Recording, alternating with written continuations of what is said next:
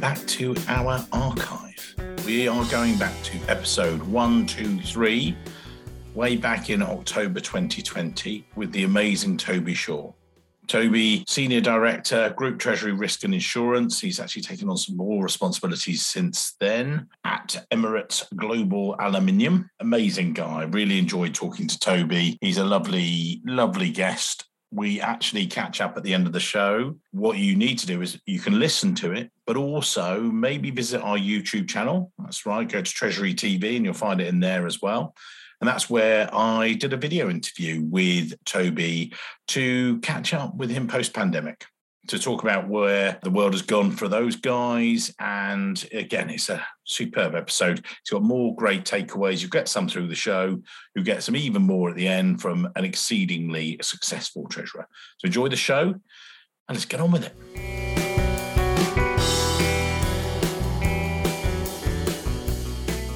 This week's show, delighted to be joined by Toby Shaw, Senior Director, Group Treasury Risk and Insurance at Emirates Global Aluminium. The group is the world's largest premium aluminium producer and biggest industrial company in the UAE outside oil and gas.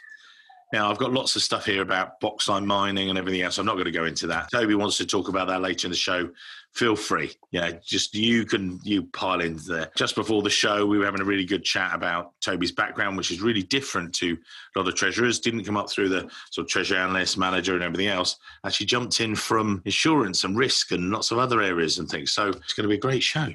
Toby, take us back to the very beginning when you're you know you're a young lad and everything else first getting into finance and everything else. Talk us through it because amazing background. Over to you sir.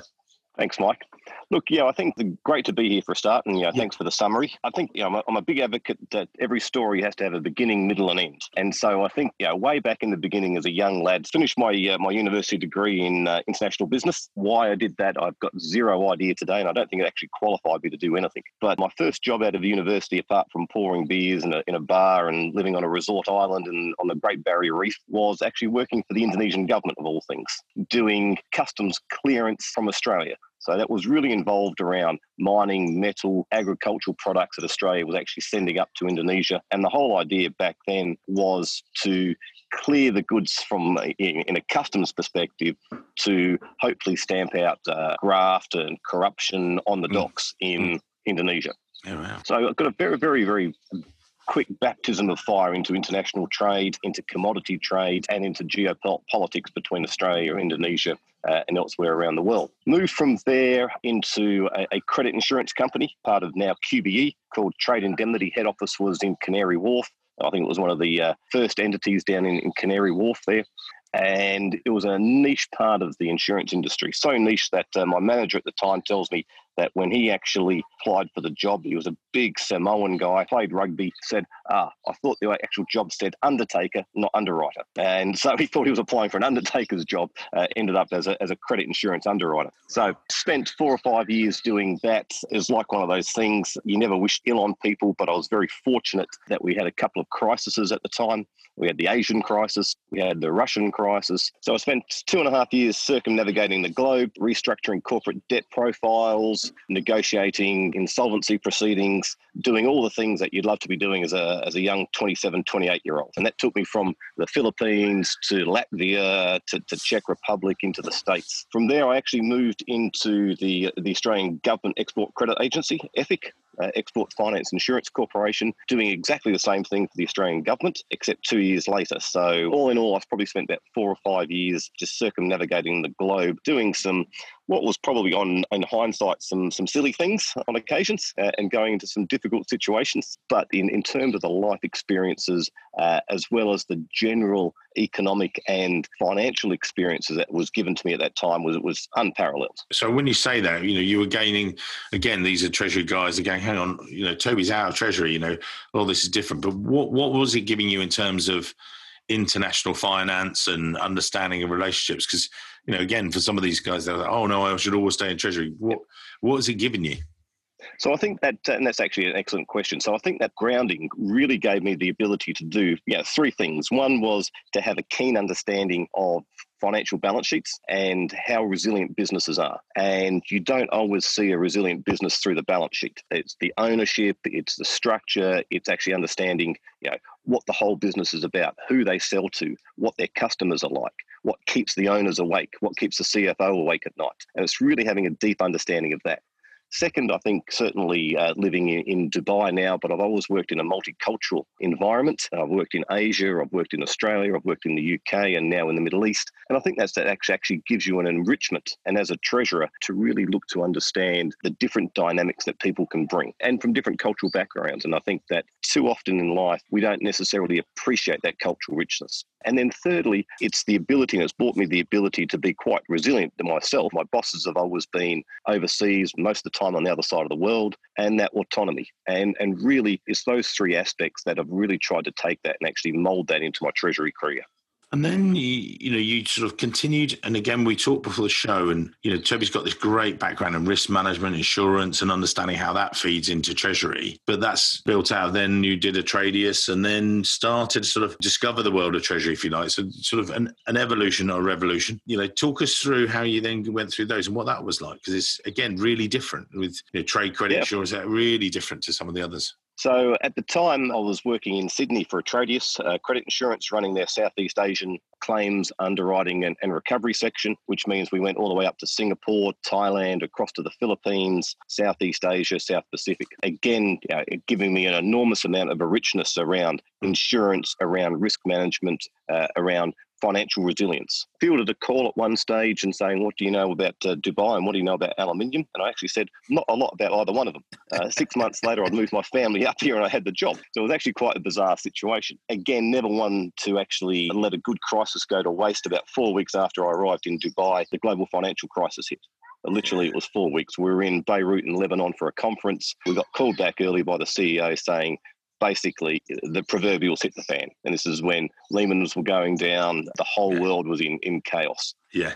So we spent, spent like uh, 18 months, two years just trying to navigate our way through that. It was at that time that the existing treasurer was looking to retire. And they said, Look, Toby, you know, we've been grooming you now this for two years, and we want you to take over treasury, risk, and insurance. And just so, explain the, you know, you made that, sorry, we, we skated across. Tell us a bit more about that group, you know, as a company sort of thing. You, you said you did two years, it was challenging time and stuff like that. But what were the dimensions of the group or, you know, size, just for, again, yep someone listening the, in, reference, yeah. is in Wisconsin, you know, they're going, what? Yeah. You know, they're, they're so, so, at that time, at that time, and again, it was, so I joined uh, the company at that stage was, uh, was Dubai Aluminium DUBAL. We were producing just on 1 million tonnes of primary aluminium, which made us the largest single site producer of aluminium in the world.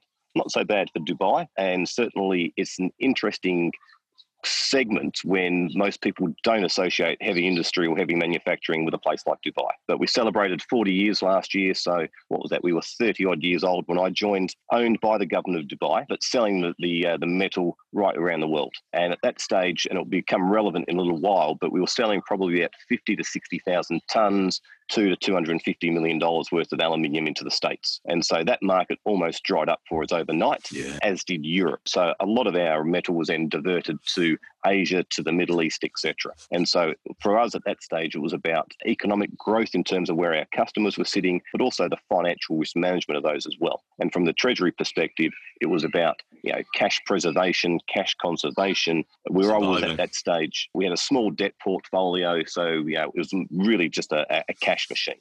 Yeah. So I took on the treasury role in, in 2010. We were doing what two and a half, three billion dollars worth of revenue at that stage, and our treasury system was an Excel spreadsheet. So, so I said, look, hey, look, guys, you know, we've got to do something different here. So we put our first TMS in, SunGard's Quantum, uh, in 2011 and actually got some very bright guys to come and join us. And some of the stuff we did with that was was really cutting edge. We had deal books, we had uh, full backwards integration into 360T, hedge accounting, hedge relationship management, all that stuff we put through in 2011. And the, the whole mantra at that stage for me was, you know, Fat Finger Thursdays and the number that we were dealing with that the volumes weren't large, but the numbers were big. And a typical shipment for us uh, is one, $2 million. So the propensity for you know, a, keystroke error, or as I say, a Fat Finger Thursday error, was just too great. And so really from that point on, from 2011 to now, we're on our second TMS, and it's just been a constant revolution in terms of a constant evolution of technology, always looking to make things more automated, how we can actually push the, the barrow further. So that took us probably up until 2014. At that stage, we had uh, a joint venture with Mubadala Development Corporation from Abu Dhabi, which is one of the big wealth funds in, in Abu Dhabi owned by the Abu Dhabi government. And we had a 50 50 JV with them on a new smelter, a greenfield smelter we were building in Abu Dhabi called Emirates Aluminium, EMAL. That now is a 1.6 million tonne smelter, the largest smelter in the world. And so combined capacity today is 2.6 million tonnes which makes us the third largest producer of aluminium in the world outside of China.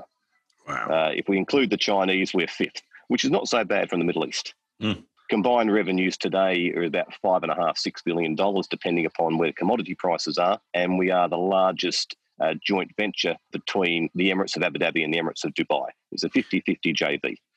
What's it like being the treasurer of that group? You know, the you as we said, we you came with this totally different background. You know, some guys have come up through the treasury route and you know, oh, treasury, treasury, treasury. Oh, and I'm the group treasurer. You, you came from this risk background, and you know that's a real fundamental of you in your background. What's it now like being the treasurer of it?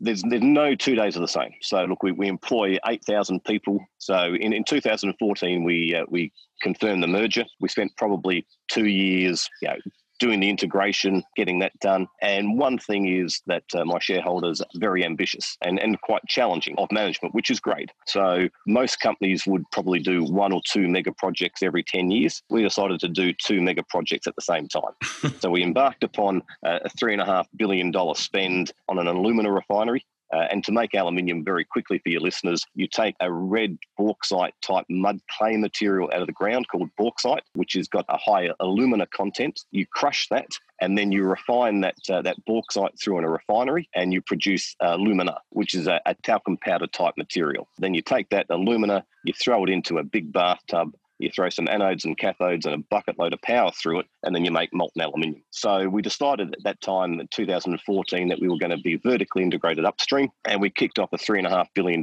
spend on an alumina refinery in Abu Dhabi. At the same time, we decided that we also wanted to go as far upstream as bauxite, and so we'd already had an existing partnership with a number of partners in the Republic of Guinea in West Africa on a bauxite mine concession. We took a preemptive position over that and purchased 100% of those shares in 2013, 2014. And so we decided that we would actually kickstart that project almost at the same time. And that was about a billion and a half dollars spent. And so we had two mega projects of about $5 billion capex going at the same time.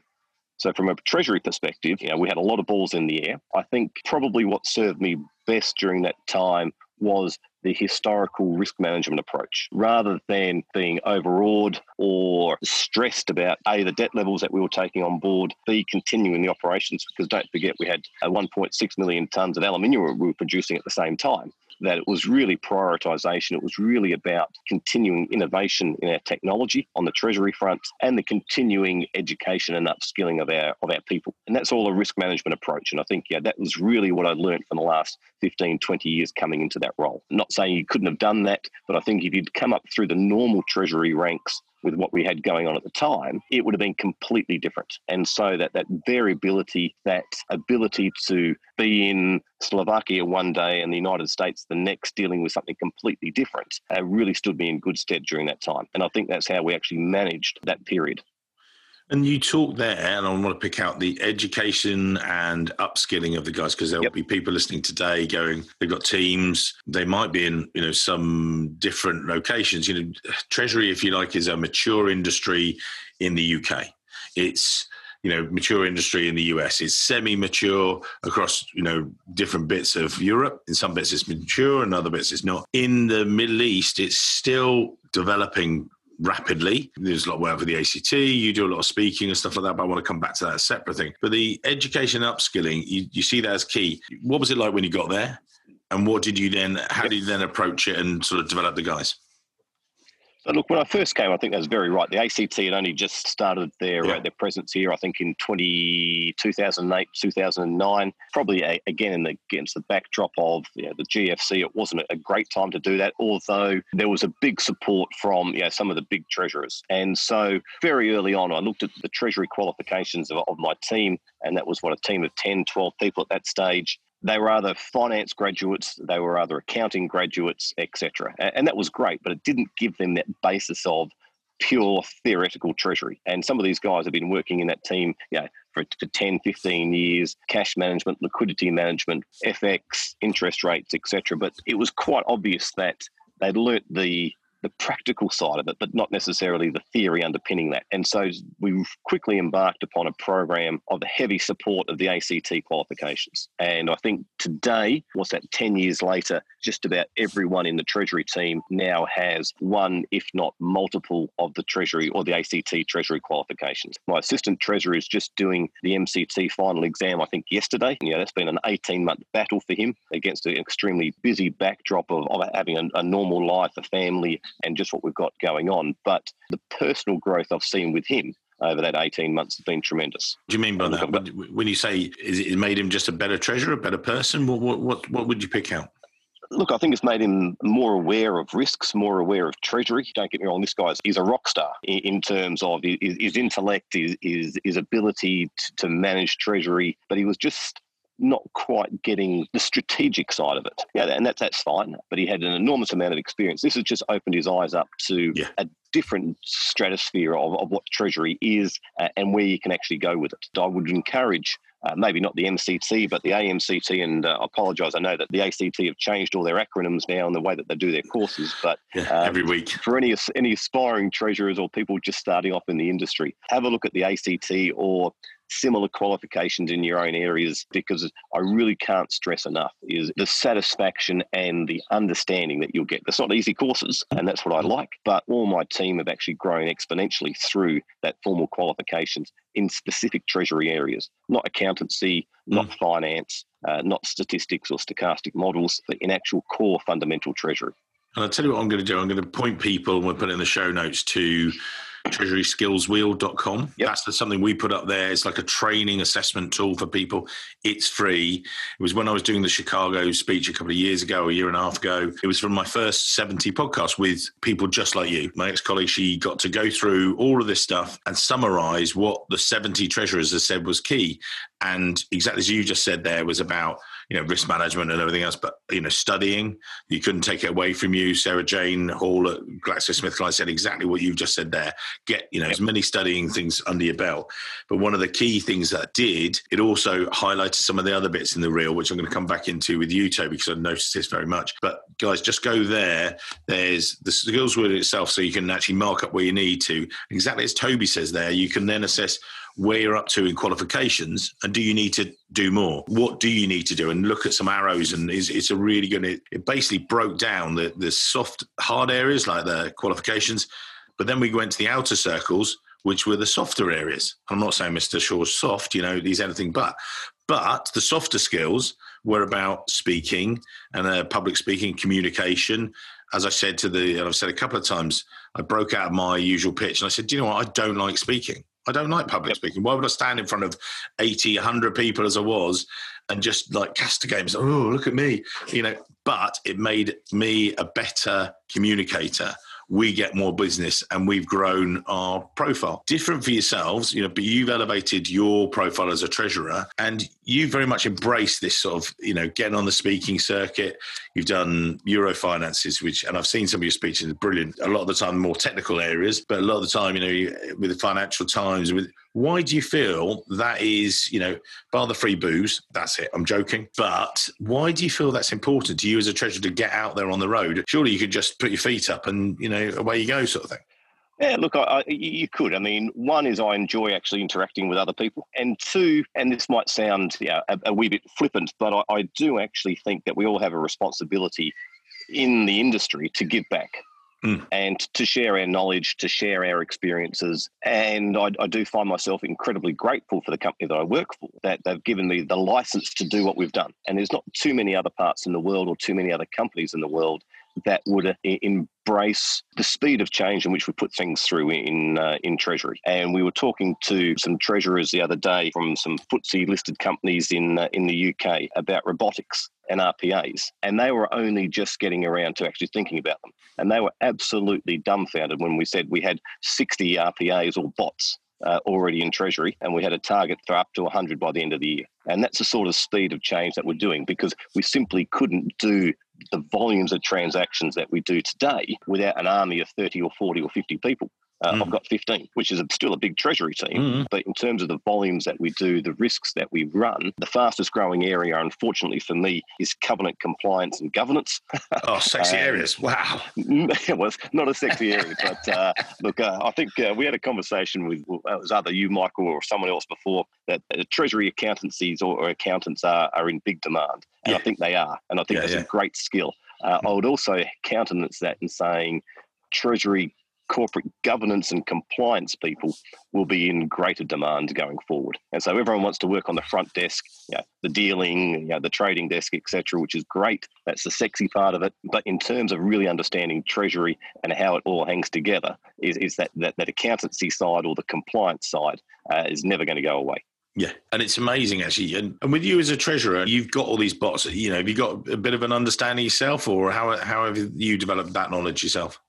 I'm glad you've phrased it that way. I have a bit of an understanding of how to do it. The, not, um, you're not, you don't have to. The, reason being, yeah. I, I, don't know if you met Sever, uh, Severine from Honeywell. She's an amazing lady, but she's actually trained herself to do that robotic stuff. So when one of the yep. guys, one of the techies was sitting there going, oh, no, you know, you can't do it like this. She went, hang on.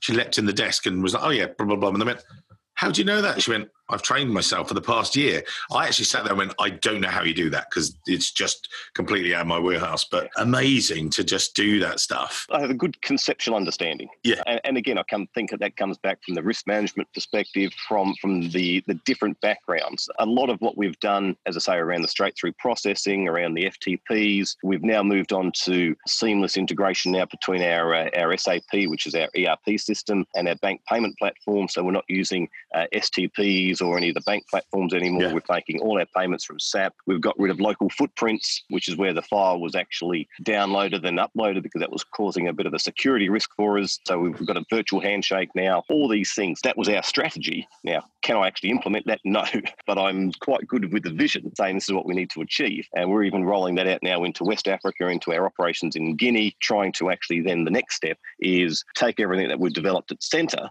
uh, and roll that out into our overseas operations and you're moving to, as you say, if you're constantly moving that direction, you know, you're going to keep getting more compliant, getting more robust and everything around it. So yeah, it's brilliant.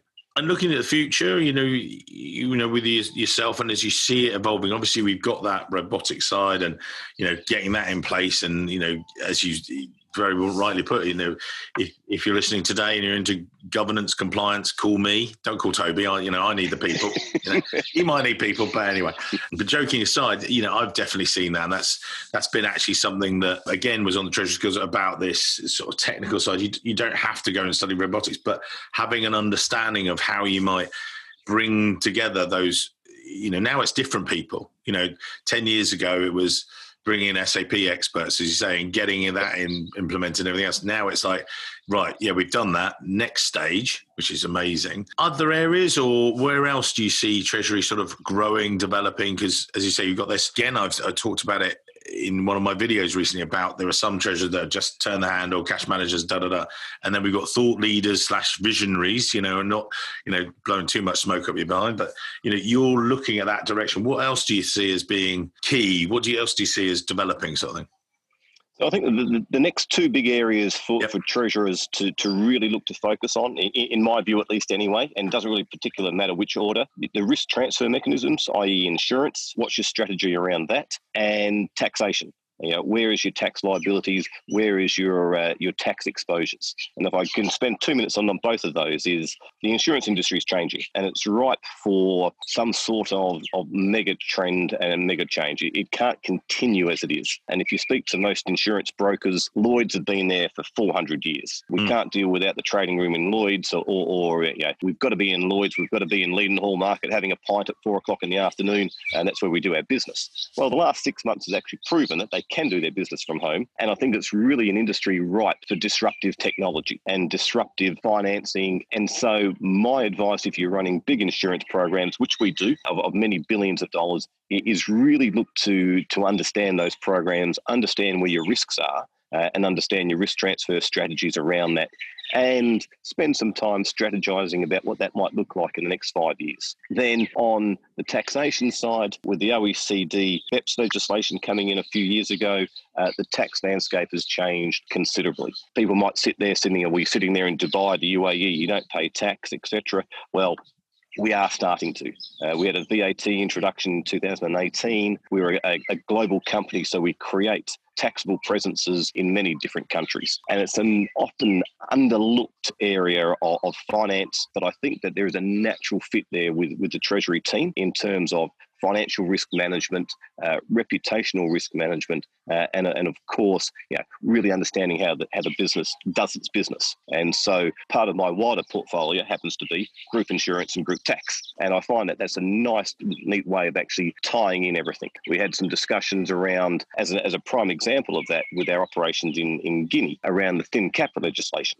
Now, okay, so that was uh, raised by Treasury, but they had to work very closely with the tax team to actually understand the implication, understand the legislation, understand the tax position around that. So there, there is a nice synergy between those areas. Amazing. The worst bit about this is, well, number one is there's Toby who's about to tuck into a Bloody Mary because he's, uh, and you can hear the lovely sound of the palm trees and stuff. I wish you guys on the, you know, could hear this, but we could just talk for ages because this is just just brilliant content. But unfortunately, we can't because we try and keep the shows every every week to sort of half an hour, forty minutes. Yep which used to be everyone's typical commute time. Doesn't happen anymore because no one's commuting. Exactly as you say, you mentioned about Leadenhall. I, I, wish we were back there, but exactly as you say, I think it has proved that you know home working is here to, and you don't need to be you know shaking the hand of this guy and that guy. But again, I, I would, I'd love. I've got three or four more questions, but I don't have time for them.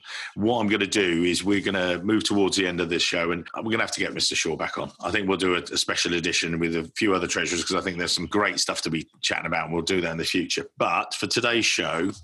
We will put your details, your LinkedIn profile in the show notes. But if you can summarize for some of the people listening today, you know, they you, you've got that different background, which I think is brilliant because it gives a totally different angle to a lot of other people. But what would you say are the top two or three tips you would give to people listening today they're sitting there. They might be a treasury analyst, you know, thinking, "Oh, what do I do?" Or deputy treasurer thinking, "Oh, okay, maybe I should do the MCT." Or they're a treasurer out there saying, "Oh, you know, what the Wall Street." What are the things that you would sort of give them as tips, if that's the right way? Over to you, Toby. Yeah, thanks, Michael. Look, I think my, my, my, top three tips for, for anyone aspiring to, to progress their career within Treasury is be courageous. Treasury is not like the other parts of finance, it's more dynamic, and there is a lot you can actually do in that space if you give yourself the opportunity to be courageous think about out of the box thinking. How can you make your processes better, whether it's through robotics, whether it's through restructuring or redesign? Treasury should and is a dynamic segment uh, mm. of finance, much more so than be bound up by IFRS accounting rules. And so that there's a lot of to actually play in that space. Second is, is really take control of your own education. If you're a chartered accountant, if you're a financial analyst, you're a, a business degree major, fantastic. That gives you a great fundamental basis, but you really do need to actually have those specific core treasury theoretical knowledge. And without that, you may actually struggle in the long term to understand the, the intricacies of, of cash management. And you'd be never su- surprised me in terms of people, senior people I work with around the world that really don't understand or acknowledge the intricacies of actually making sure that your cash liquidity profile is accurate and there's a never-ending balance between yield returns on your uh, on your money market deposits and actually having money available to pay salaries. Is it in the right bank account? Where is your cash? It's a, it's a complicated part of treasury which people don't give enough credit to, in my view. And third, I think really it's look at those areas of, of treasury with some interest. I just mentioned cash management, but compliance, governance. I mean, that is an extremely interesting area. You get to delve into the, the loan documents. You get to look at the complete debt profile. You understand the business, how it's structured. You understand your leverage ratios, you, you interact with the banks on a daily basis. Again, it's not the sexy part of Treasury, which is the so called trading desk and wheeling and dealing on the front, which we don't do. We don't do prop trading, just have to actually put that in there. It is quite a fascinating area as well. And I think those sorts of things is what makes Treasury really dynamic and fun to be in. Yeah, and again, I would pick out there. I think all of those point to the future, if that's the right way to put it. They talk about the dynamism, you know, controlling your education and moving it towards, you know, future proofing yourself you know, and that's, yeah. that's ideal. Mr. Shaw, amazing chat, and yeah, I'm seeing you there, sitting there. The, you know, it's getting hotter and hotter. He he needs to retire to a bar somewhere. It's you know, we've had enough of this. He's, he's he's very kindly. I've got a coffee. He's got you know water in his hand, and he's been very good. But now he needs to adjourn. He's taken time out of his weekend, so I really appreciate it. Um, Mr. Shaw, that was amazing. If you want to connect to Toby and it's part of the, you know, the network as it were, we'll put the LinkedIn profile in the show notes so you guys can connect. Thanks for today's show. Absolutely brilliant. We'll we'll definitely have you on in the future. Thank you, sir. Perfect. Thanks, Mike, and uh, pleasure to be here. Thank you, sir.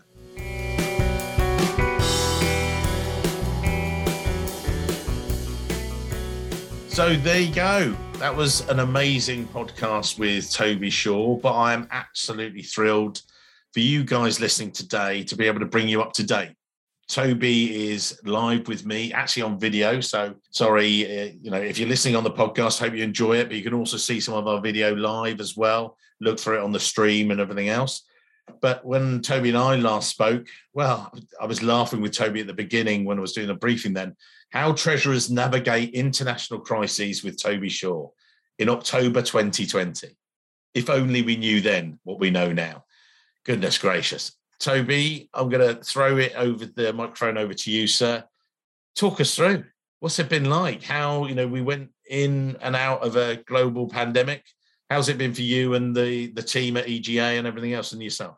Yeah, thanks, Mike. Nice to be back. Look, I think we when we speak last time, 2020, it's a little over 18 months ago now. Look, I, I think first up, most of 2020 and 2021 seem like one year, one very, very long year, very, very much indistinguishable. I, I think certainly from a risk landscape for us, we've handled the pandemic here in the UAE and in Dubai in particular, where I live, very, very pragmatically. We've needed to keep the uh, the borders open as much as we can. Dubai is obviously a service-based economy, so I, I think you know certainly from a, a, perspective of of living from working here in the Emirates, it's been you know relatively okay uh, compared to uh, if I see you know, my colleagues in, in Melbourne, uh, in Australia, which were locked down for many, many months and uh, nearly 18 months, etc. So I think from a personal perspective, it was a one of the better places to ride out the global pandemic. Professionally, obviously, we've had people working from home. We're now all back in the office, I think, at almost 100%, and we'll get onto that a bit later. But I think more importantly, the business continued as uninterrupted as, as, as practical. We faced challenges, um, mainly, I think, around for us the supply chain. And that's been well written about in many, many uh, financial presses in terms of the financial or, or the supply chain disruption that continues today and causes us all sorts of logistical challenges. Obviously, we uh, we're an exporting company. We export about 85% of our product to, to 42 different markets. So logistics is a big, big part of our business. We had to change the way we did it last year. A significant portion of our business which was uh, up until that point all containerized. We had to look at break bulk shipments, moving uh, product in a different form. Right. So that's created challenges. Obviously, with delays in logistics and shipping, working capital comes under pressure. We have more product in the pipelines. Uh, we have more product on the high seas. The working capital is something that people can actually lose sight of on occasions because it gets buried on the balance sheet until your shareholders start asking you, why aren't you giving them a better return and, uh, and what's all this capital doing on the on the balance sheet? So I think that was probably our, our biggest challenge last year from a treasury perspective was the management of that working capital facilities and that working capital number. Then really it was about how do we continue to progress and continue along the transformation journey we started many, many years ago. Because otherwise it was all too easy just to sit and say, oh my gosh, the pandemic's here, we can't do anything. And so it was really about keeping people motivated, keeping the new ideas flowing through, keeping the momentum up in terms of what we're trying to achieve as a, as a Treasury team uh, and as an organisation. And I think by and large, we've achieved that. It hasn't necessarily been to the timeframes that we would have achieved pre 2020. We implemented uh, SwiftNet last year. We moved all our payments onto Swift, which has been fantastic for us. You know, we've got a, uh, a lot more granular detail and greater insight into where our payments and our receivables are coming from and going to. You know, it makes the payment mechanisms a whole lot smoother, and we're going to be gradually rolling that out. So, if we could roll that out last year through the pandemic, you know, that's quite a very, very big achievement for us. One of the things recently caught up with Felix, uh, Mayer from ABB, and we were talking about exactly as you said. One of the an interesting thing for him, he's very much focused on the technology automation side. I know that was I just re-listened to our podcast, and that was a, a key thing for you that you really want to automate a lot of process and everything else.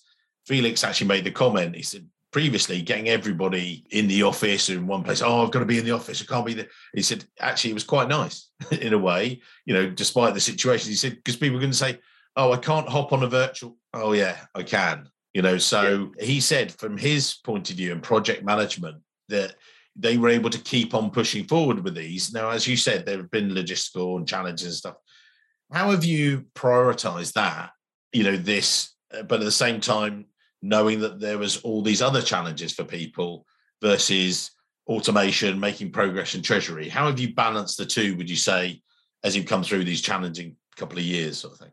Yeah, look, I think that's a quite important question. Obviously, the first and foremost priority is to maintain the business, maintain liquidity, maintain our cash forecasting capabilities, maintain our core operational uh, readiness. We're, we're, quite lucky that we're, we're, fairly well down the path in a lot of that, as well as actually having a, a team that's very much concentrated on continuous improvement. So once everyone buys into that, it almost creates its own momentum. Uh, and I think uh, certainly bringing on some of the junior members of the team and giving them some responsibility. It enables them to actually be a bit more visible. Certainly, if I'm looking for a positive of the pandemic through Zoom calls and remote working, etc., you can have 10 people on a call. Now, not, not all of them might not be contributing, but they're all visible, they're all actually at least participating. And I think that's probably been one of the biggest advantages or the biggest uh, outcomes of, of where we have been for the last two and a half years yeah. is it's got some of those younger team members engaged in these projects and actually being able to drive these projects forward. And I think that's been quite invaluable for them as well as us for an entity as well. It creates talent, it builds talent, and it just widens that talent pool. And now, as we move forward, you and I were both talking uh, before the show about this new new way of working. You know, working from home, balance, and you know that's enforced in, in different areas of the world. You know, in the UK, we're still you know trying to get that right balance and different parts of the world and us and you mentioned there about seeing a role in australia that was fully remote which is a you know a brand new thing wouldn't have happened you know a few years ago. How are you finding it with you guys and what's your sort of post you know as we move out of this phase and into this new way of working what's your ethos as treasurer and you know as a finance leader? What are you seeing so look, we're slightly different. Yeah, the mainstay of our business is 24/7 operations. So you know, close on 75, 80% of our workforce, if not more, uh, have to come to the office because we yeah. can't turn the smelters off. So we've always tried to balance the fairness between our, our, our blue collar workers having to come to the office and the white collar workers, the corporate staff that can actually sit at home and continue to do their job. So, I mean, where we are now is probably uh, a, a good compromise for that. We do have flexible working hours. And I was just saying to you before, Mike, that the UAE has recently enshrined that in our labour law in terms of flexibility, gender equality, and that, uh, that whole work life balance. And it's one of the very few countries in the world that I do see that enshrined in the labour law. So, you know, our, our office is now, what, 70, uh, probably about 95% uh, full. Uh, which is great. People are, are, coming into the office willingly, you know, that they are happy, they're enjoying that interaction. We do offer flexible working hours, and I think that's great for, those employees with families or those employees that, that do have some time to travel to work. Certainly, over the last six or seven months, Dubai has been booming with Expo. So the traffic has come back and you know, the traffic jams are back, etc. So all the things that we didn't miss uh, for 18 months uh, has been great. I think probably what has been unspoken of, and I'm not sure that we spoke about it earlier, is that just before Christmas, we were notified as a country uh, that we were changing our working week. So historically, we've worked Sunday through to Thursdays, and now from the 2nd of January, uh, we work Mondays through to Fridays. So as a as an opportunity to embrace work-life balance, etc., uh, the corporate guys you know, close the office at 12:30, 1 o'clock uh, on a Friday. So in essence, you're getting a two and a half day weekend every weekend. Yeah. That doesn't mean that productivity has lapsed. We still require people to do the same amount of hours. I'm very, very keen on that. But we're just looking to change the work life pattern and to give people more ability and more time back to actually enjoy the personal aspects of their, their, their, their being rather than just concentrating purely on work. And I think that's probably been more, more thoughtful and, and better well received than whether I give someone a day off or some flexible hours, etc. Yeah. Right. So the future. You've talked about the flexible working. Where are you seeing things going now? How you know the business sort of recovering and going forward? You know what, what's what's looking in your crystal ball? I know you know if you have the lottery numbers, give those to me as well. That'd be great. But look, yeah, just every every time I think that we're going to start with something that is going to be a sense of uh, enlightenment and positivity, I, I, figure out that there is no such thing as black swan events anymore. They occur far too regularly. So, you know, certainly we, we came into 2022 with a sense of optimism. We came in with a sense of excitement that at least the worst of the pandemic was behind us. Yeah, that lasted for about four or five weeks until the events in Russia and Ukraine took over and unfolded there.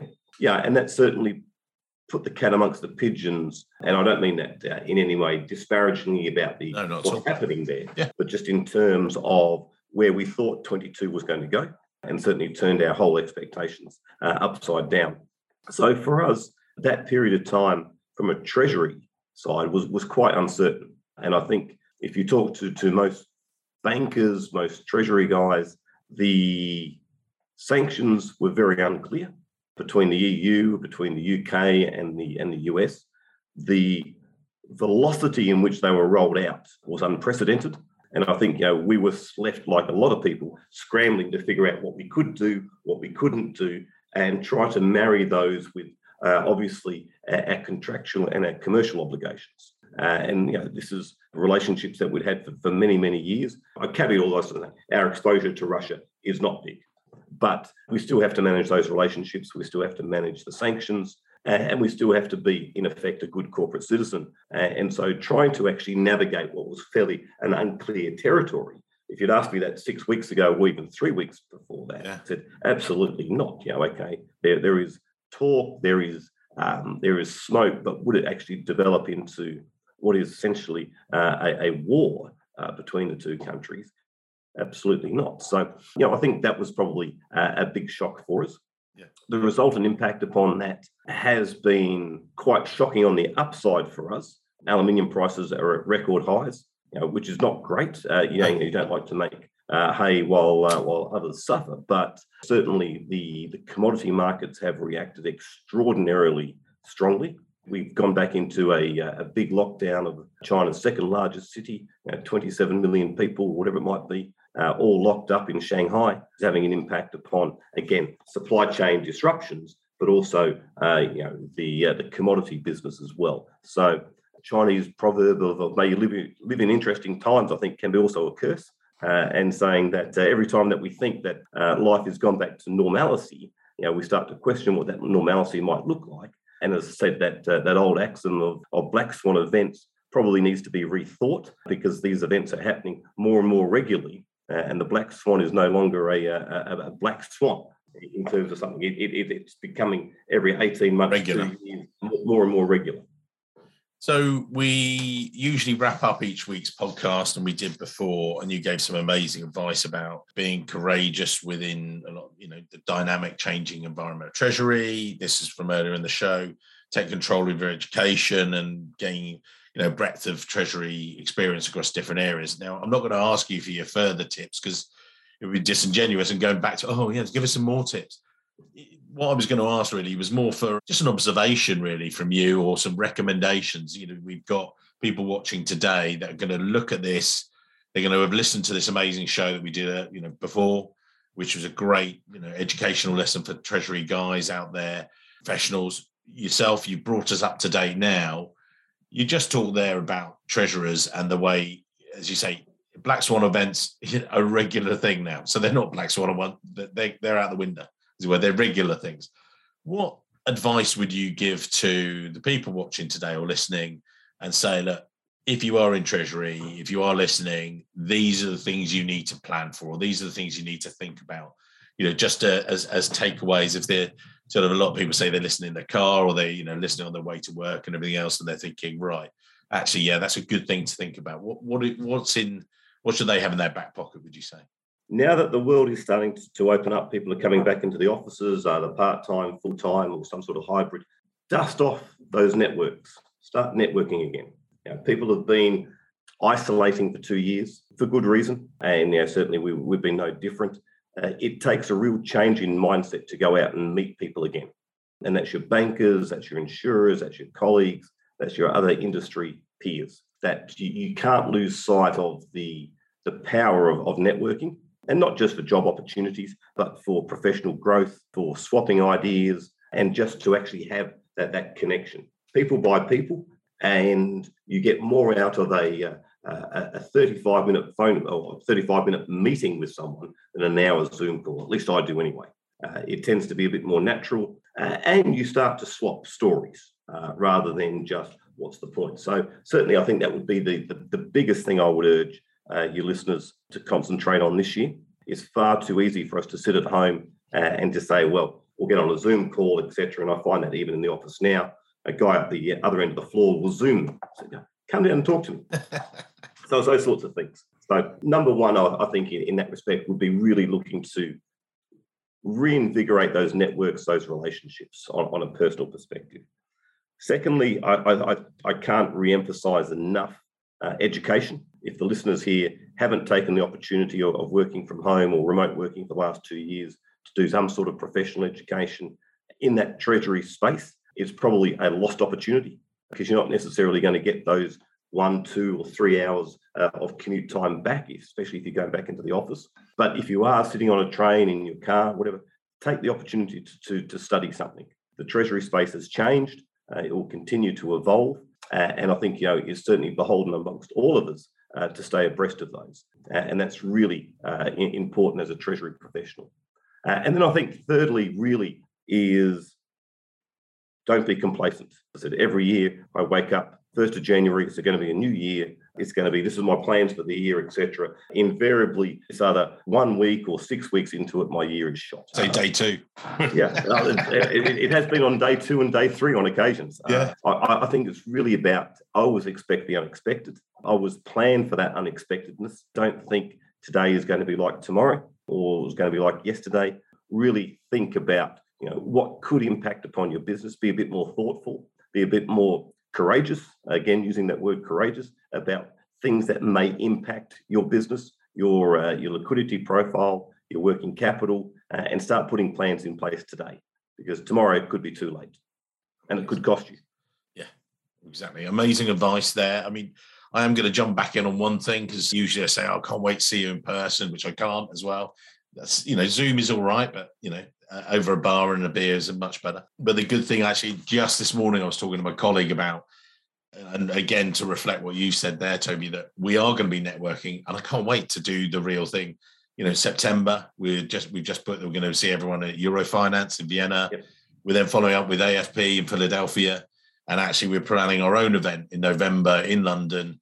To Treasury Career Corner Live, maybe even get lovely Toby across. You never know. We'll, we'll try and persuade him over horrible wet London, no, Dubai. No, okay, let's move on. But joking aside, exactly, you're right. It, we can't wait to see people. And I really concur with that. So amazing, sir. As always, thanks to have you and a great update. And uh, look forward to, again, at one of those events or somewhere else, seeing you very soon. Excellent. Thanks, Thank Mike. You. Cheers. Hello, it's Mike here again. I hope you enjoyed this week's show.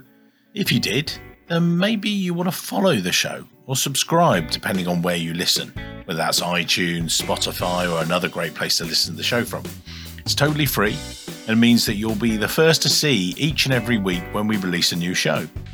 And maybe whilst you're there, you could even leave a quick review. Reviews and ratings are among the most important metrics for a podcast to effectively rank. And as you can probably appreciate, the podcast is a lot of hard work to produce every week. It'd be amazing Uh, just take, say, 20 seconds, leave a quick review of my amazing guests and their great career stories. We'd really appreciate it. Thanks very much, and I can't wait to see you soon.